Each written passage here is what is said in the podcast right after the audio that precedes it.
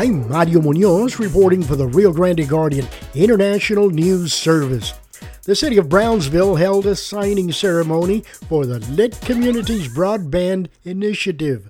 The chief strategy officer for Lit Communities, Brownsville native Rene Gonzalez, says that he's personally impacted by being involved with the Brownsville Broadband Initiative.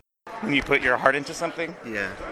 and um, I just can't tell you how proud I am of my team, of this city, and really for what's to come. The city's never going to be the same again. Gonzalez responded to critics of the Broadband Initiative who say the city of Brownsville has adequate internet access. There were claims of this network being seen as an overbuild, and the example that I give to others is that if if if the folks are going to call us out and saying that we're overbuilding in the same mindset, we would still be driving on dirt roads. Steve Taylor spoke to Chief Strategy Officer Rene Gonzalez about the Brownsville Broadband Initiative. Quite a day for you. Yes, Did sir. you ever see think you get to this point? Well, I guess the first question is when I graduated from Brownsville, did I find myself part of a company that's going to um, make such a big impact in the community? I don't know if I was ready for that. Um, that's what happens in life, I think. You surround yourself with talent, you surround yourself with people that support you, and uh, push yourself very hard because Don't worry, mate. things don't like worry. this happen when you put your heart into something Yeah. and um, I just can't tell you how proud I am Yeah. of my team, of this city, and really for what's to come. The city's never going to be the same again.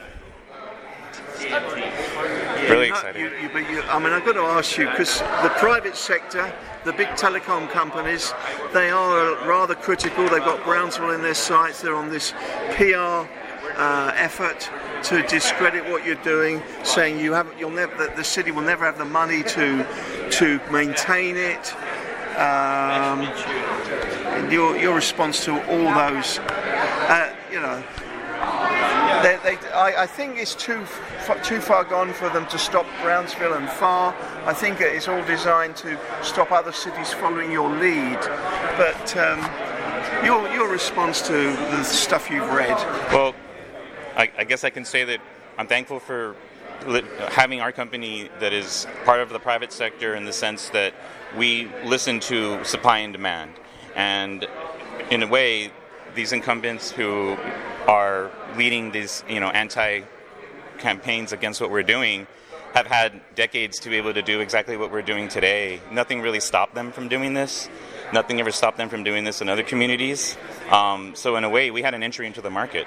We had an entry into the market that was unforeseen for many, but for us, we knew all along that if we could get Brownsville to understand the power of having these two assets, the middle mile network and a partner like somebody like us to come in and do that, that they could get what they needed to get done, that they could overcome the challenges regarding the connectivity, and that ultimately that they can um, solve the problem themselves.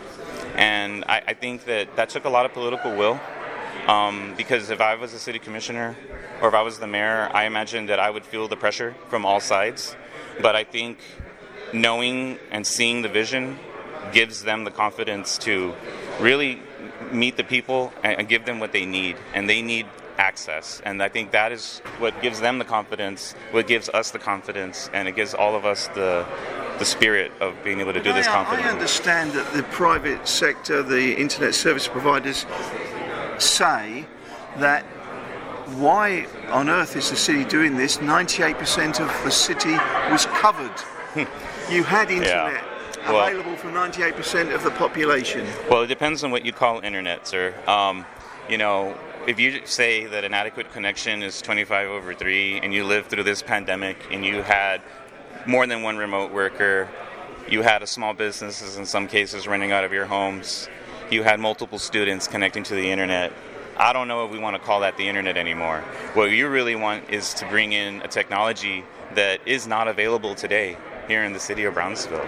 Um, there, there were claims of this network being seen as an overbuild, and the example that I give to others is that if if, if the folks are going to call us out and saying that we're overbuilding, we would still be driving on dirt roads in the same methodology, of, of same mindset, because we have copper networks in Brownsville. We have a combination of hybrid fiber and copper networks, and that is why the residents aren't able to experience the benefits of having a fiber option network. So, an end-to-end fiber network in the city of Brownsville is non-existent, and um, we're ready to give them something that they don't have. And we know the appetite's strong for it. 93% of the survey res- respondents. I mean, that that's a, it's beyond an overwhelming number. That's an A minus. Um, wish it was an A plus, but we're pretty close. And um, you know, at this point, we got to put our head down. We got a lot of work to do, and uh, we have a lot of things to, to focus on to bring this project to fruition. Um, start getting people connected, start getting this middle mile in the ground, and you know we're going to tune all lot of that stuff out.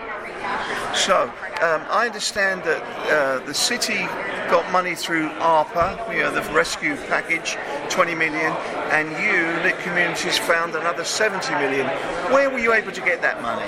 Oh well, you know, we we have a larger, more strategic relationship and partnership with our investors, um, Stevens Capital Group, and the Pritzker organization. And honestly, being here today to do what we just did right now is a testament to the vision that we share collectively from every employee to the partners we work with, but also our investors. They know of Brownsville, Texas. They know that Brownsville is the least connected community in the country. So for them, I imagine as investors, they're able to see the positive social and economic impact that this project will have. And for me, I'm thankful for their vision because it's shared and it's mutual, and we're all on the same page here together. We wouldn't be able to close the digital divide without having the capital partners that we have um, in Stevens and um, the Pritzker organization. And, and your investors, your partners, those two entities you just mentioned, are they expecting a return on their investment? Will you make your money back? Absolutely. We, this, this wouldn't be, they, they wouldn't let us be here today if this wasn't something that they felt confident in,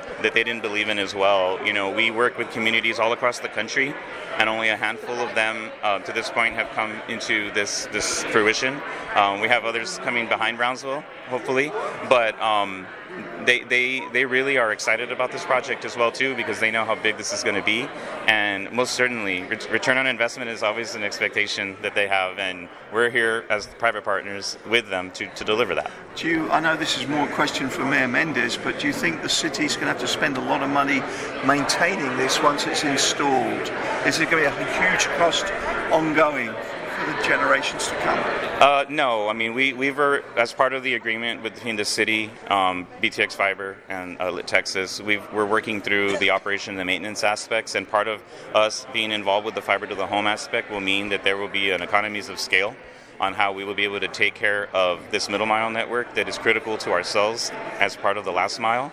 Um, we know we've we've been very um, we've modeled all the operational and, and, maintenance expenses over the last several years on what this is going to look like. So we have a clear expectation of what it's going to take, and um, you know I think the city uh, there's also going to present actually more opportunities for local residents to learn how to operate and maintain this network. We want to have workforce development opportunities in partnership that we hope we can build with Texas Southmost College and partnerships that we would like to build with Workforce Solutions Cameron. So that way not only can we build this project here, not only can it benefit the residents here, but if we can employ people to take care of these assets for 10, 20, 30 years down the road, that's going to create jobs.